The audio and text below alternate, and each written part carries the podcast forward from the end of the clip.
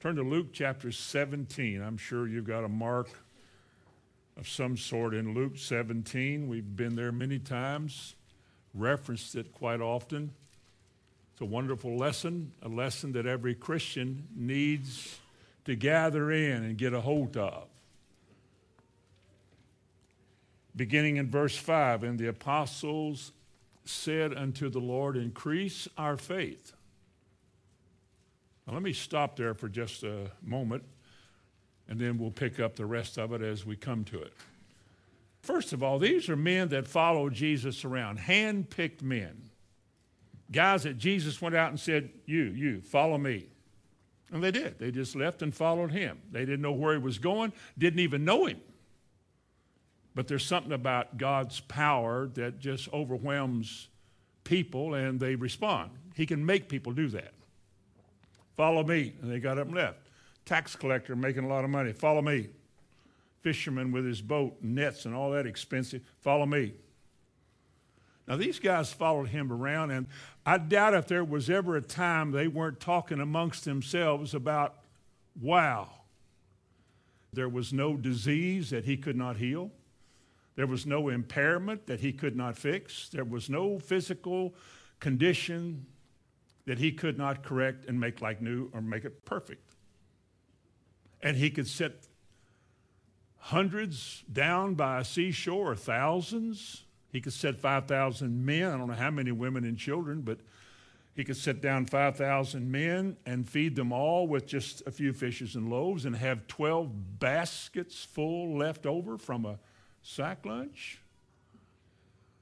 And he could walk on the water. He did. He knew things that people were thinking about and told them before they even said it.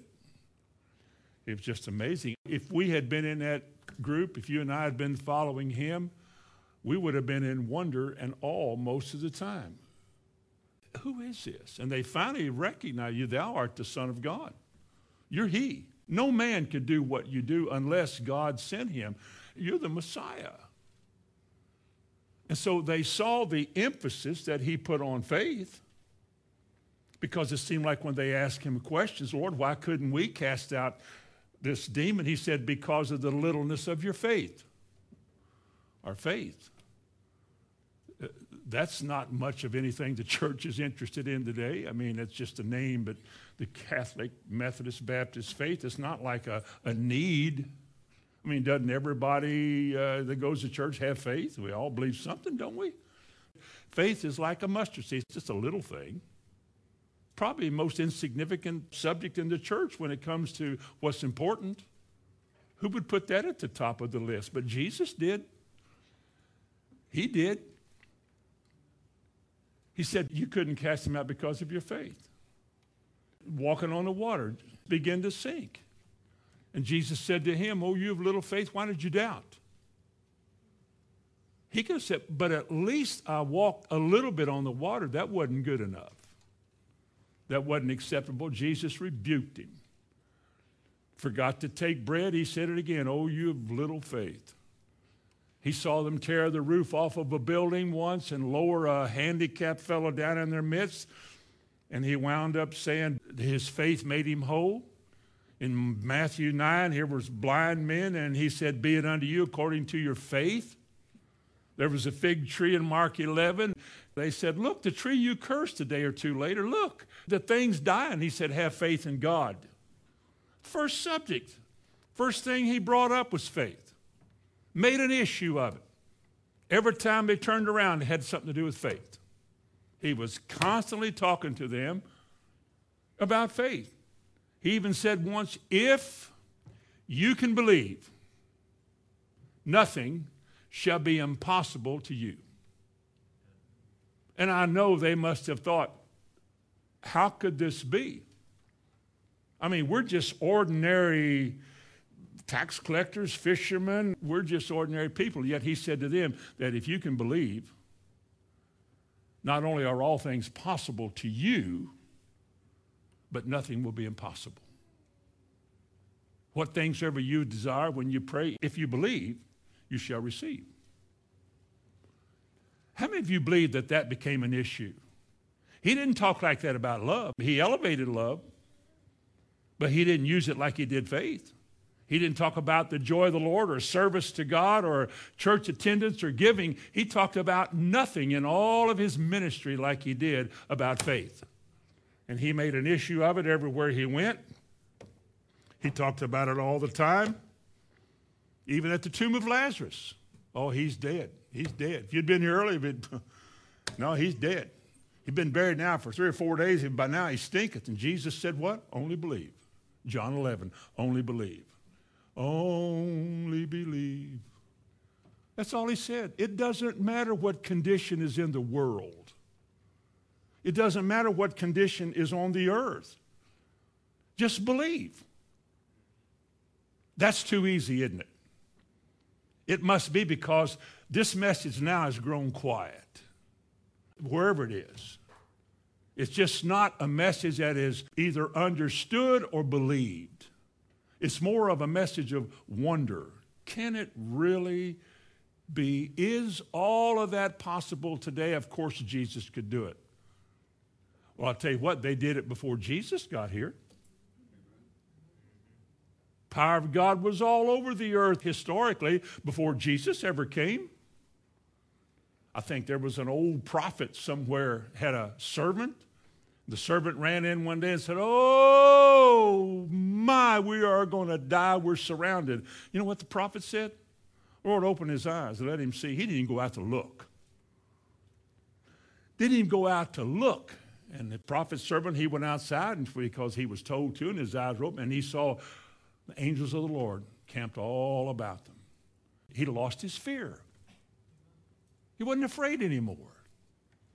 A Syrian captain, remember, dipped himself in that Jordan, and I've been to the Jordan River. It is nasty, down where we were. He dipped himself in there, and he was made whole of an incurable disease. There was no known cure on this planet and Jesus said, Go dip yourself seven times in this river Jordan.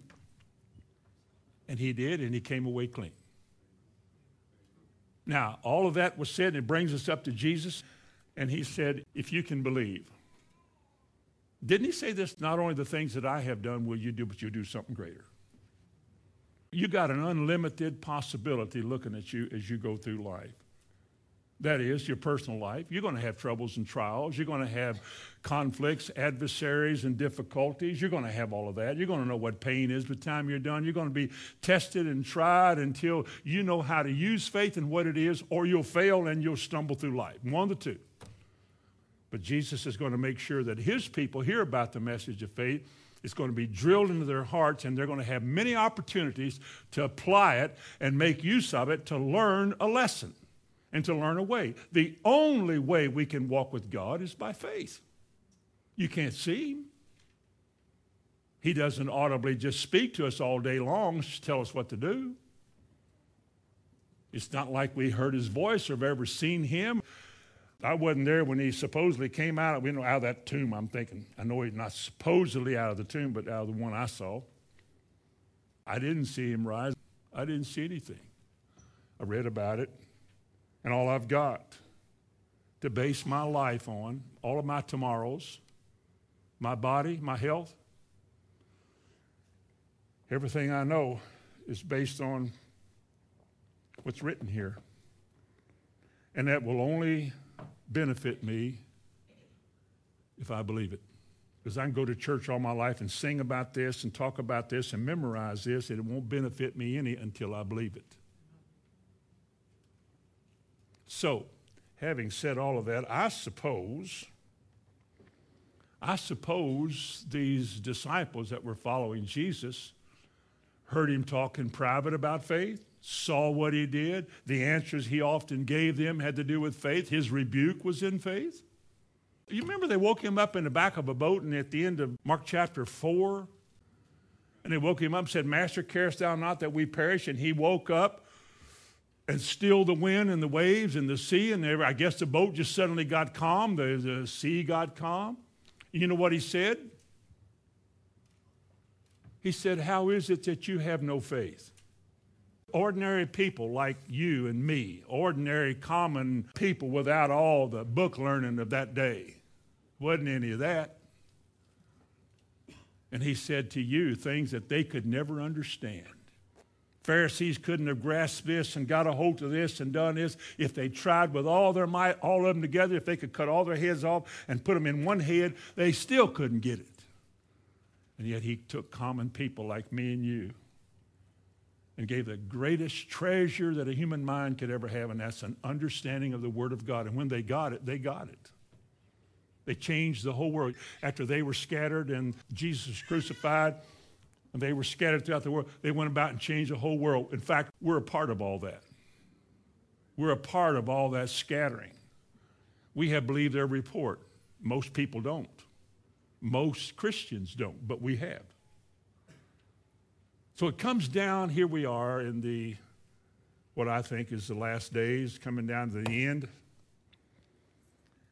And we're asking ourselves, as we look at that verse,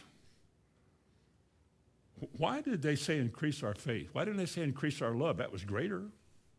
Increase our joy. That's the testimony everybody can see. Why did they say, Lord, increase our faith? Because of the obvious importance that Jesus put on it. Let me ask you a question. Why is it important for us? If I ask you this question, if we were sitting alone privately talking, why is it important for us as Christians? I'm not talking about the church you go to or who your parents are, but just you as an individual who professes to have faith in God. Why is it important for you as a Christian to have strong faith? Because faith, when it operates, wouldn't you agree with me that it's strong? Is that important? Why is it important? Let me just give you a few things that you should already know just to encourage you you want strong faith, and faith is important because, first of all, it's the only way the Bible says that we can please God. There is no other way for us to please God. Hebrews 11, 6. That without faith, it is impossible to please Him. But Lord, we're building. Look what we're building. Look how hard we're trying. Look where. That's all good and noble, and those are exercises of some desire to want to serve God or be a Christian and devoted in some way. But the only way you can please God is by faith. He that cometh to God must believe. It's not an option. People have said to me earlier in my life when I was traveling a lot and running into a lot of people that I didn't know, and a lot of conversations like that, but that was early on. But people used to ask, well, you know, not everybody can have faith like that. I had a few experiences in my life, Bonnie and I did, and they thought that nobody was like that. I was no different than they are. And you know that now. After all these years, he's no different than we are. God honors faith. If it's from one of these youngsters here or one of these oldsters, God honors faith. He's no respecter of persons. I don't care who you are. You could be a teenager or you could be Maddie's age. It doesn't matter. If you can believe, all things are possible. He didn't say if you're a man, if you're a woman, if you live in India, or if you live in America, or if you live in Los Angeles, or you're not in Arkansas, or if you live in England but not down in South America. It doesn't even say where you live. He said, if you can believe, all things are possible. Wherever you are, whoever you are, if you can believe. What else can I do as a substitute for that to please God? So he'll be said, Well done. There's nothing. The fact that I'm willing to take God at His word. This is what He said. This is all I got. This is all I got. And I'm willing, well, my wife and I, 44 years ago, we decided to base our life, our future, our reputations, our circle of friends, all of our tomorrows, knowing that this is going to be a radical change and that people are going to have radical things to say. You're going to lose a lot of friends. We don't know if you'll gain any, but you know that if you walk this way, you're not going to have a lot of people's admiration. And we didn't. I got a bunch of new friends. All the people I grew up with are nice and polite, but they remember. They remember that, man, you, you're about half crazy. You know why? Because we believed what they heard. We sit in the same church. Our Jewish guide on our trip to Israel was making a point about what Israel is doing with the land.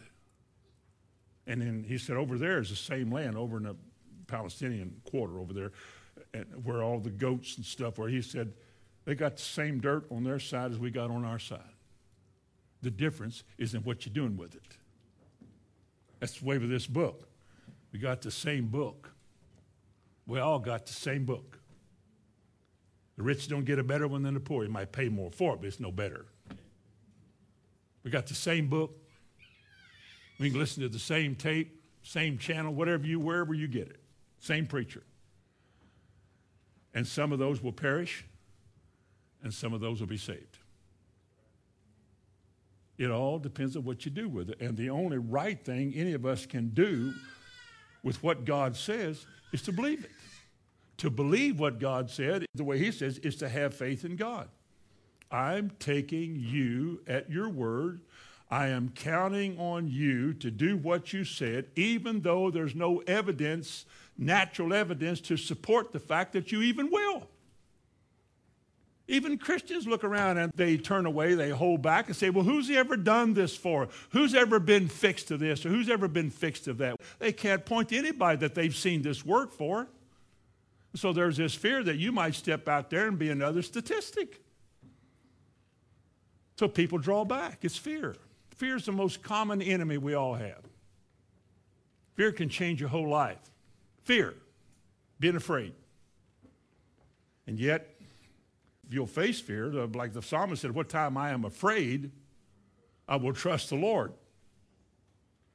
That God did not give us a spirit of fear, but of love and of power and a sound mind. And all of that is accessed by faith. That is, I take God at His word and I choose as an act of my will, I choose to believe that God will do what He said. I don't see any evidence of it yet. I can't make him do it. My faith doesn't make it work. It works whether I believe it or not. The word isn't true because you trust God, is it?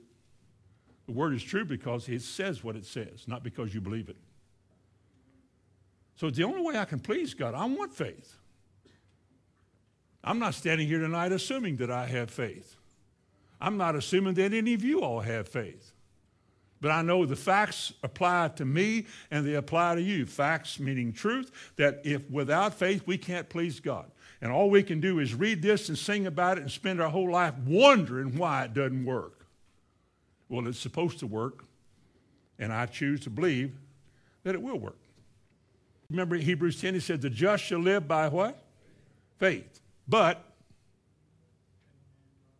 now, this is what it says, your Bible, but if any man draws back, and there's thousands of reasons that we draw back, good, logical, intelligent decisions. People call it, well, that was smart. I, you know, you're about to go under. He said, the just, those that have been made right with God, shall live by faith. But if any man draws back, God says, my soul shall have no pleasure in him. Hebrews 10 38. So we want to make sure that this becomes an issue in my life wherever I go to church, whoever I listen to, whatever I profess. May I first of all settle in my heart that God puts a lot of emphasis on faith, and I want to also. Because another thing that I read in here is that another reason that I want my faith to be strong is because that's how God's appointed way for us to obtain these promises. Turn to with me, if you would, for just a moment. Hebrews chapter 4 and Hebrews chapter 6. Hebrews 4 and Hebrews 6. Now, Hebrews chapter 4 and verse 2, right, he says, Unto us was church membership granted as well as it was to them. Let me try it again. Unto us did we get a new Ford? No. Unto us was a good news preached as well as unto them. What's he saying? Paul's saying the word that I'm preaching to you, the, the word that we're hearing tonight, the, that comes out of the Bible, he says this word was preached before. Another covenant. The same promises that were made to Abraham and to Israel, the same, the same promises, the same promises are made to you. For all the promises of God are in Him, Christ. Yes and amen. The promises were not made unto Abraham and his seed as of many, like seeds, but as of one, Abraham and his seed, that is Christ. So the promises of the Abrahamic covenant were given to Christ, and all of those between him and Christ, we are his, and it applies to us. But it only comes about one way. Notice, unto us was the good news preached as well as unto them, but the word they heard, this is church talk now, it's the way the modern church is talking, but the word that they heard didn't do them any good. Why? Didn't God say He's a healing God? Well, then why are so many sick people in the world? Didn't God say that He had compassion? Then why are so many people mercilessly dying all over the world? Well, you can answer that real easy with this. If God is a saving God, why are so many people in the world lost? It's a simple answer because they don't want to be saved. They don't want to give up their old life. They don't want to walk in newness of life. They don't want it. Preach it to them. Go grab three or four of them tomorrow downtown at some place. Just tell them that they need to be saved. It might hit you right in the mouth. They don't want to hear this. In America, we get hard to it. And you notice there's a trend in this world. More and more religions of the world are anti Christian life, the Christian message.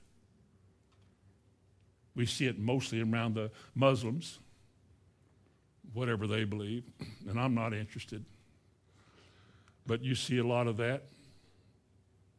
Just the absolute turn off to the world is Christ and anybody that wants to talk about Jesus, because the world is a place to have fun, and all Christ does is interfere with it. And consequently, in the church too. Church no different. Not much. Where was so and so tonight? He went to ball game. Oh, is he one of the leaders in the church? Yeah. Went to a ball game, yeah. What's going on? We're living in that time in which, you know, we assume we have what we need. We assume we don't need all of this. We assume we don't have to be here. We assume that all this, you know, this is an option. It's good if we did, but if you don't, you're going to heaven anyway. Who taught that? Jesus said the way is narrow, didn't he? He said only a few, only a few will be able to enter, and many will seek to enter, but will not be able. I want to be one of the few. I'll go through, precious Jesus, I'll go through. Well, if you don't, you wasted your whole life. And you realize one day as you look back on your life at Smolder, you didn't have any fun all them escapades you went through, all them drinks and parties and drugs and wild women or whatever, men, I guess, too. They go both ways a day. Now here you are looking back at the ruins. Wasn't fun at all, was it? Absolutely the easiest thing you ever did was give up. Give it up. Turn away from Christ, do your own thing, live your own life, go by your own pace, be your own man, your own woman, assume that you have plenty of time. You don't need that right now. You know what your brother said? He got it the rest of his life get ready for the Lord. Didn't know the truck was going to start flipping over. And he just had a 14 inch hole to crawl out of his truck with his body all burned. You didn't know that. Who does? It just happens so quick. And if you're not ready to go, you don't have time to get ready now. But God's fair. We're all well tonight, aren't we? Nobody's turning over right now, are they? Everybody's comfortable right now. Then it's fair because God gives us fair moments to talk to our hearts about our souls. Because you can walk through this life, you can gain the world, lose your soul, you've lost something you cannot gain back. It's over. Now, you obtain these promises, as I started out saying, y'all got me off track. You obtain these promises by faith. And the reason a lot of people hear about the word and it doesn't benefit them is because they don't believe it. Look at chapter 6 and verse 12. Just across the page or the next page. Be not slothful, but followers of those who through what? There's that word again. What does faith and patience do in that verse, in one verse? Inherit the promises. In other words, the promises that God makes in His Word don't just come to you because you went to Sunday school class like I did and you can read it. Doesn't come because you memorize all of this and you got a ribbon for memorizing chapters 1, 2, and 3 of Proverbs. It doesn't work because you do that. That's academic stuff. It works and it comes to pass. It benefits you, it profits you when you believe it. When you believe it, folks, it's God or nothing. And that's what scares people. But that's how you get these things to come to pass. This is what your faith does it brings you all these promises. If any man lack, let him ask of God, who, James 1, ask of God who giveth to all men liberally and upbraideth not, doesn't smack you for it. But then this verse, James chapter 1, what, verse 5 or 6, he said, But let him ask in faith without wavering or doubting, the Greek word. Diakrino, it means to waver. How long will you halt in the Old Testament? How long will you halt between two opinions? Remember that? Mount Carmel? How long will you halt? Elijah said, between two opinions. If God is God, serve him. If Baal is God, serve Baal. Do one or the other. Hot or cold, make a decision. God doesn't play the middle. It's either or. It's a yes or a no. All of life with God is yes or no, no alternatives, no substitutes. But I said, that sounds harsh because you've never heard it. But he said, in James 1 again, he said that let him ask in faith without wavering, for he that wavereth is like a wave of the sea that is driven and tossed by the wind, and he's this way, not sure about this, not sure about that. And God says, Let not that man what? Think that he shall receive anything God. Well, I don't want to be like that. I want to know what I believe. I don't want to be, oh, God, oh, he said he will, but I don't know. He doesn't feel like he's going to. I, I said he will, but I can't say it. I don't want to do that. I want to throw in with God and say, if God said it, he'll do it. I want to be like Acts 27, verse 25, when the ship was about to go down, and Paul said, Wherefore, sirs, be of good cheer. I believe God that it shall be even as it was told me. I don't need to see any evidence of safety. I've got a word from God that says we're all going to be spared. Praise the Lord. Then they had to swim they had to be dashed against the rocks and the waves were thrashing. I'm sure they bruised and battered when they got on the land. God didn't keep that from them, but they were alive. The whole bunch. See, I want faith that does it. I want my faith to be able to rescue me. I want my faith to rescue my whole family. For I have a promise in the Bible that concerns my family. And I want to put God in remembrance. That's Isaiah 43 and verse 26 to put God in remembrance and declare what he said back to him. Because he said his word will not return empty. Didn't he? So we send his word back. Well, it doesn't matter what you say if you don't believe it. But when you believe it, then God will respond to it. I'll tell you something else about in talking in James chapter 1 there. Another reason why you want strong faith is so you can mature and grow. You're going to be tested and tried your whole life. You're going to experience pain, adversity, difficulty. All that live godly in Christ Jesus shall what? Suffer persecution. That's how you know what you believe. You can sit in this nice, quiet place tonight and assume you believe everything. I believe it all. Now, see what you believe when the trouble comes. See what you believe when the nights get long and dark. I've danced many a night and struggled many a night with kids that were not doing well, and they probably weren't half as bad off as I thought they were, but the devil makes it as bad as he can. And then he acts on your mind like, oh, this is the big one. Oh, this isn't going to come through. Shaving or whatever, or bathing, and you feel a lump, and oh boy, this is a big one. Next thing you know, he gives you another picture It's like this in some pretty little box. See, we can laugh because it's funny now, and it's funny to those it hadn't happened to, but when it happens, it's a war. But then you get to find out what all that stuff you've been saying, all that stuff you've been writing down in your notes, all those things you've been talking about to each other, now you get to find out if you believe all that.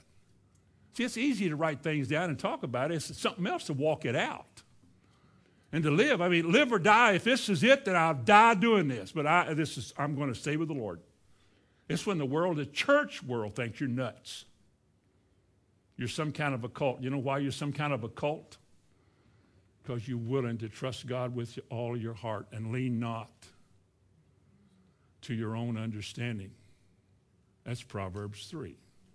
And you seem to be such a strange breed because a, a dead modern church, a dead liberal modern church, man centered, man honoring, and man made, scoffs at the idea that we would just trust God with all of our hearts. I mean, with all the medical accomplishments, all the laboratory findings and the, all the things that we've had in this modern age, why would anybody reject any of that? See, what if the Christian, what if God comes on and says, in light of all that you've got here, that the world depends on, what's wrong with trusting in the Lord? God said to his people more than once, Have I not said enough to you? Have I not done enough? Have I not displayed my power and my strength to you enough? Have I not given you this and given you that? And now you won't trust me? Have I failed you somewhere? And he'd say, No. No. But you know, again, faith, faith is a wonderful thing. And it's so easy to just assume that you have it. I know how that works. And I know we just have to hold tight, hold on, because I'll tell you something else I do want in my life. I prefer and I desire a scriptural testimony. I want to be able to say what the Lord said. I do. I know what people say. Have you ever heard that song? Dun, da, da, da, da, dun, dun, da, da, da, da. Have you ever heard that song with words in it? Would anybody like to come up and sing it? Kenny, you want to come up and sing it? It says, To God be the glory. Great things He has done. That's a good testimony, isn't it? To God be the glory. They were coming after you with a jacket to wrap you up in it and park your miserable mind and body in some kind of a cubicle. And God did a miracle. And they stopped. They said, What happened? To God be the glory. We started singing. And they went ahead and put you in that cubicle. But, anyways, there is a church today, there's a religious mindset today in Christian religion in America that has a form of godliness, but it denies the power of it. And you're told to turn away from that. And you feel so rude when you do. You feel so exclusive and like you're so much better than everybody. Well, you're not better than anybody. You're just trying to obey the Lord. You know what the word godliness means? Having a form of godliness, the word, the Greek word eusebeia. It's probably many different definitions coming from different scholarly uh, viewpoints. But one I heard once was it, it refers to a right, true, vital relationship with God. It is the basis of what makes a relationship right, or it's the fruit of that relationship. It's godliness, godlikeness. God centeredness, God directedness, that you are simply responding in your life. Your faith is putting into play what God has said. And there are many who have a form of that. spend millions of dollars with the designs and all the stuff.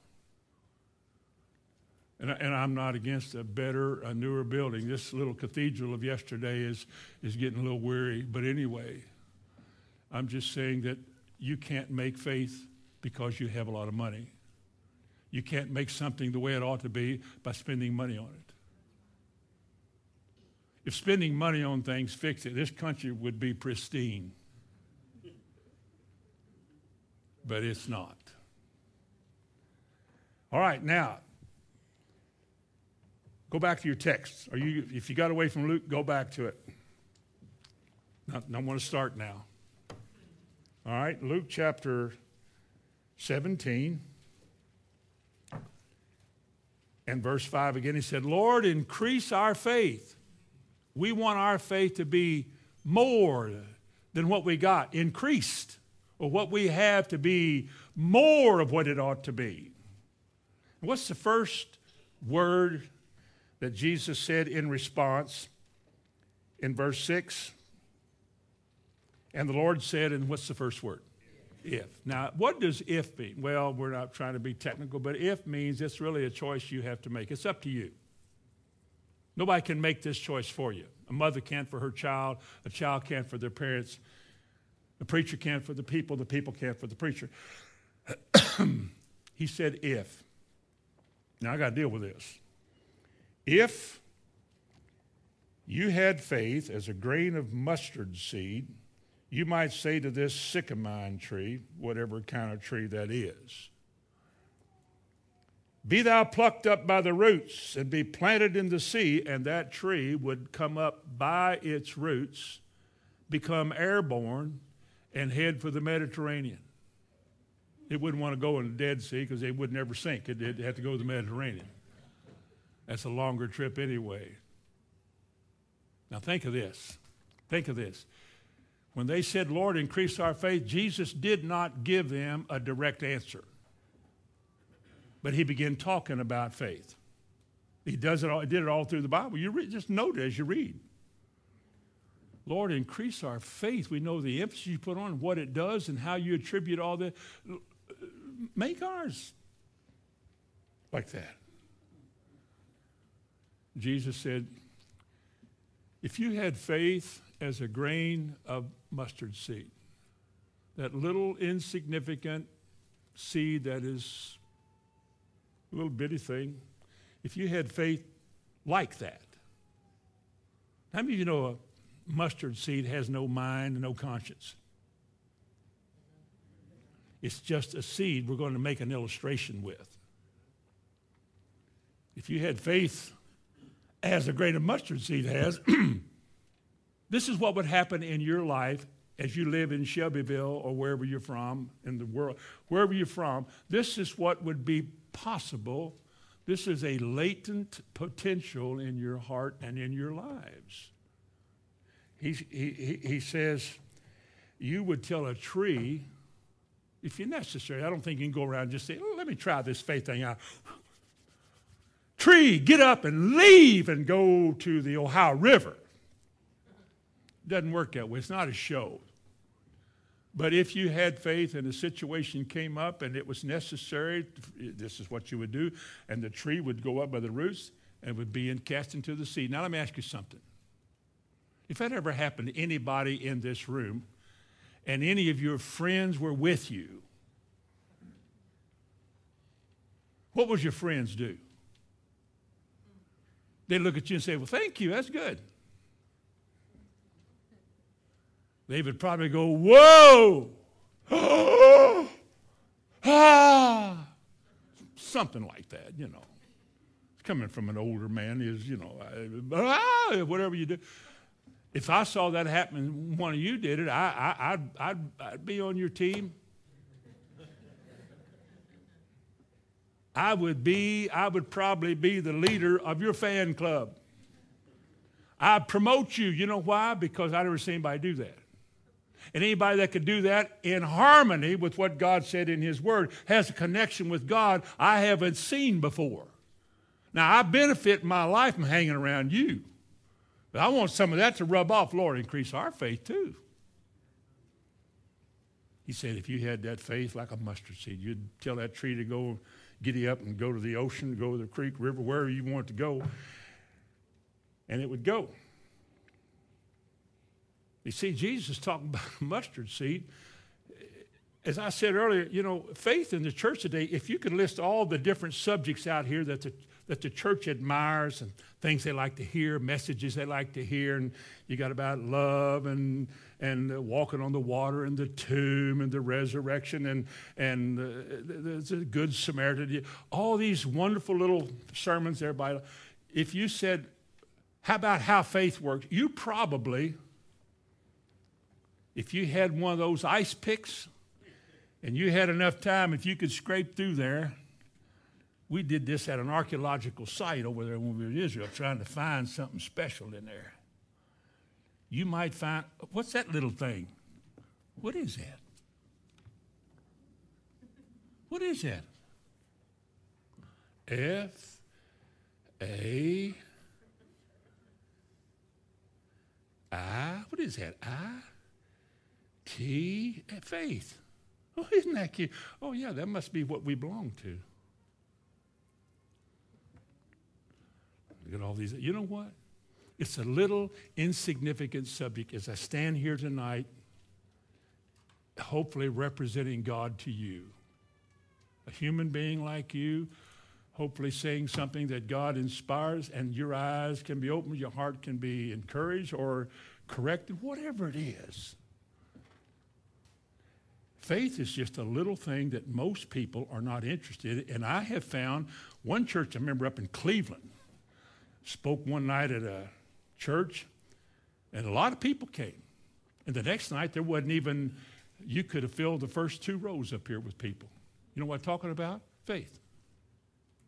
How faith works, what it is, how it works. Didn't talk about what I talked about tonight, about how important it was, just how only had two or three days. It takes two or three years. We only had two or three days. And you can't teach people who won't come. If people don't want to hear it, they won't come and hear it. You can't make people hear this, can you? I wish you could. I wish you had some kind of machine or some kind of a something you could just and everybody that had a shot boy would just get it. I'd shoot you all so bad. I'd, shoot, I'd load up, man, you think a machine gun was up here. Because we would all be on the right note with God if we could do that. But, but, this thing about the mustard seed, the least of all the seeds, and yet God made that seed like this, as little as it starts out to be. A little insignificant thing. When you've got it and you and you promote it you feed it and do whatever you do to seeds and water it. It begins to grow, and when the time it gets through growing, it is greater than all the other seeds. So that we have to step back and marvel at how such a little thing could become such a great thing. That even birds found their nesting places in this little tiny seed as it began to grow. He talks about our faith like that. Look at Matthew 13. Put your, keep your finger in Luke 17. Go back to Matthew chapter 13 and look at verse 32. That's the sower and the seed chapter. Matthew 13 and verse 32.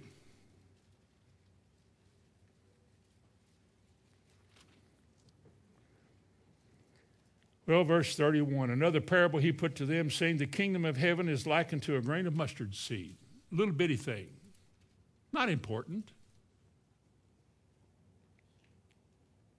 Which is, uh, which a man took and sowed in his field, which indeed is what? The least of all seeds.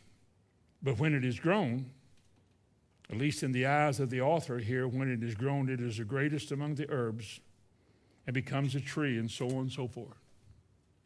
I think he's telling us something about our faith too that what you could realize if, if this was happening in your life is, is as dramatic as what happened when you planted and all these birds come to it. See, God, God made it to be great. The little seed says, You plant me and I'll grow. In fact, while you're back there in uh, Matthew, look in 17 because it's a counter to what we're talking about tonight. Matthew 17 and verse 14. Look at this. Different, different things, but the same story. I mean, but the same illustration in, uh, that's in Luke 17. Uh, Matthew 17, verse 14. And when they were come to the multitude, there came to him a certain man kneeling down, saying to him, Lord, have mercy on me, for my son is a lunatic, and sore vexed. For oftentimes he falleth into the fire and often to the water. This must be one of those fathers that was heartbroken because there was nothing he could do for his son.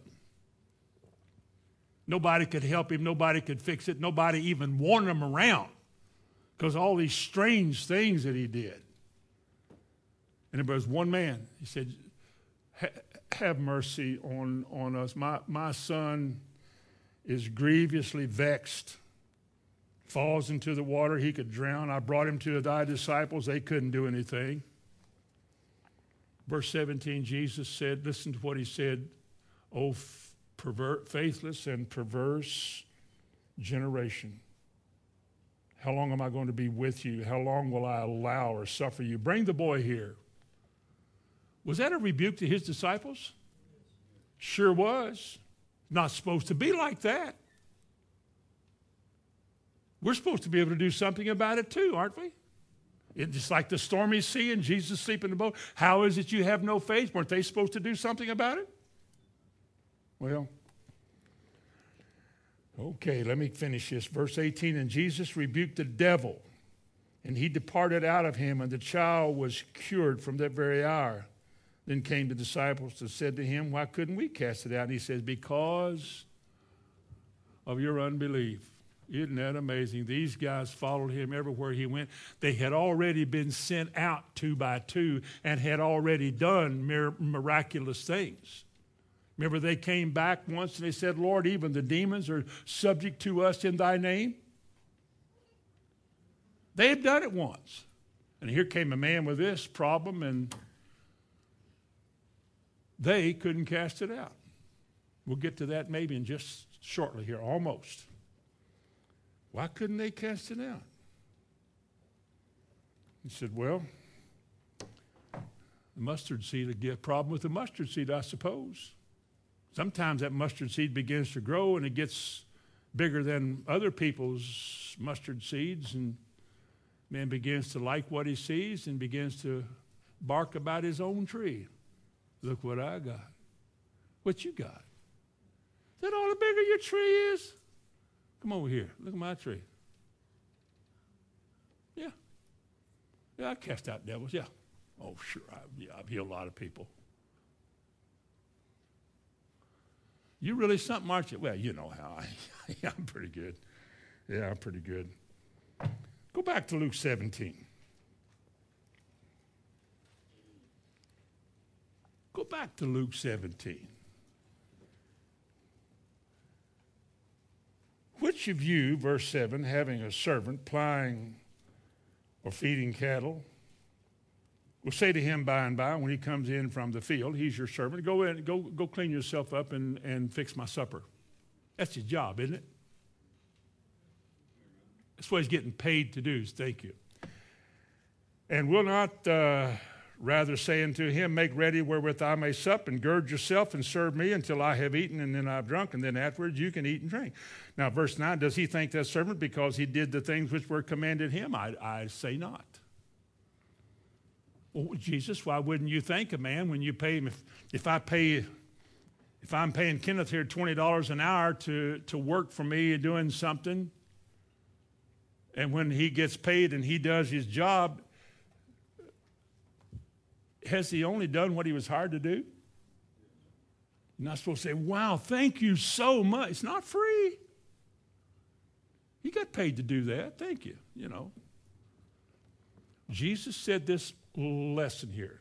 Talk about pride and about, you know, faith walk, you've been doing this, and people talk about you, and yeah, you laid hands on this one, you laid hands on that one, you prophesied here, prophesied there, and you've seen this, and you walked this out, and you got a house paid for, and blah, blah, blah. Jesus said in verse 17, 10, 10, He said, So likewise, you, when you have done all those things which are suggested that you do, I'm sorry, commanded you, say this We are unprofitable servants. We have only done that which we were supposed to do. One translation says it like this He says, There is no profit in us, for we have only done what we were ordered to do. Now, wait a minute, wait a minute. Now, what, what's, what's he talking about here? He started, Lord, increase our faith. If you had faith as grain of mustard seed, this would happen. But now, let me tell you a story about a guy working for a guy and does all this. And he said, and working, he said, now, you too, when you have done all the things that you're supposed to do, don't take credit for it. Don't act like you did it because you've only done what you're supposed to do. The power came from God. You can put your name on your bulletin if you want to and let everybody admire you and look at you like, oh, man. You can do that if you want to, but all you're doing is taking attention away from Jesus to yourself. You're making yourself out to be something that without God, you're nothing. We're all hoses. All of us are just a hose. I'll grant that some hoses are prettier than other hoses, but a hose is a hose. And what's a hose for? Carry water. Unless a hose carries water, what good's a hose? You ever see a rich man buy a, 100% South American high class, high tech rubber hose? Costs $800 for this hose, lays it out in his expensive manicured yard lays it out there and picks it up and starts griping because it doesn't work? What's wrong with it? Ain't got water in it. Well, where do I get the water? Over here. So you tighten it up on the spigot. And then you turn the spigot on, you get water. What does the water do? It causes mustard seed or causes stuff to grow. Without water, what do you get? Nothing. But now don't praise the hose, boy. Look at the job my hose did. Woo! Your hose is a waste of good money if it doesn't have water in it.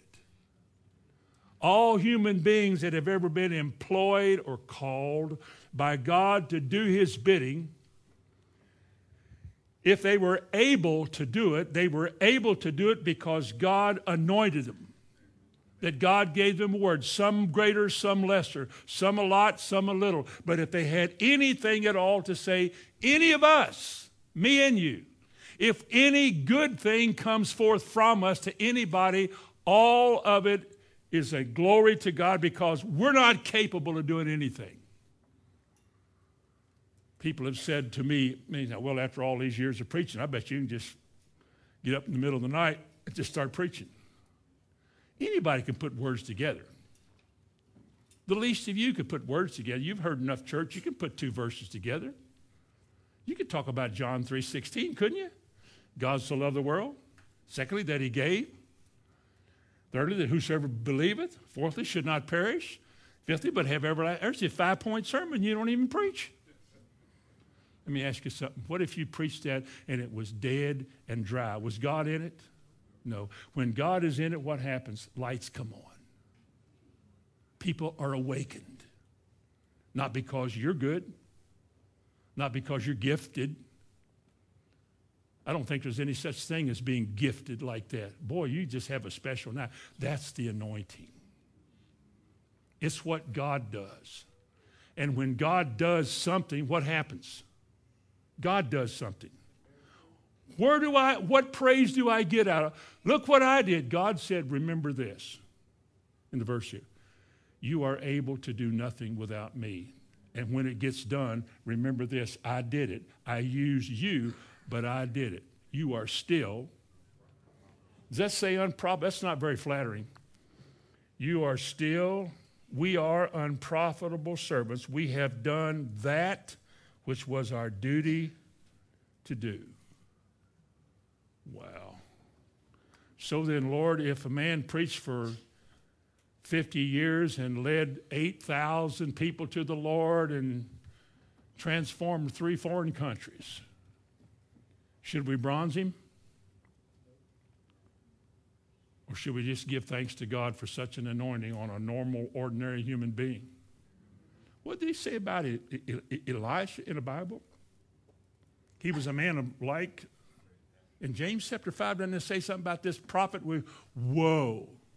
Said he was a man of like passions as we are. He was inspired. It will not rain for three years, and God shut the heavens. It's going to rain, and then God opened up the heavens. A man spoke. Was he inspired? He sure was. If you don't think he was, go outside and say, It's going to rain before we get out of here tonight, and it probably won't. But if you're inspired, and it does, we're not going to bronze you. We're not going to have your face put on a plaque and hang up here, our rainmaker right there. I'm not going to do that. Because if it's a miracle, God did it. If people got saved, God saved them. You can't save them. I've seen some of the ones that I saved. I don't see them anymore, but I've seen them. But when God saves them like He did me, 40, I mean, you're 44 years ago. When He saves you, He saves you. You don't go back, you stay with it. You don't do this or that, you know, you just, you just stay with it. You overcome because you don't go back. It's God inside of a man altering a man's life and direction in his thinking. That's the way it works. Now, I'm one half through with this message. And I'm not going to repeat the second half yet as fast as I can, like those commercials. I'm not going to do that. I'm going to let y'all think about what I've said, hold off to next week, and we'll finish this thing next, next week. And in the meantime, I challenge you. I challenge you to ask yourself what level of faith in God do I really have? Not church membership, not, uh, I mean, my hookup with God. Do I trust Him with all my heart? Most people don't, but that doesn't mean we can't or we won't yet. It's just we're growing. But you got to start somewhere. You got to evaluate yourself, or you can't make any progress until you see your need. When you see your need, you can grab the hold, grab hold the plow. Amen. Bow your head with me.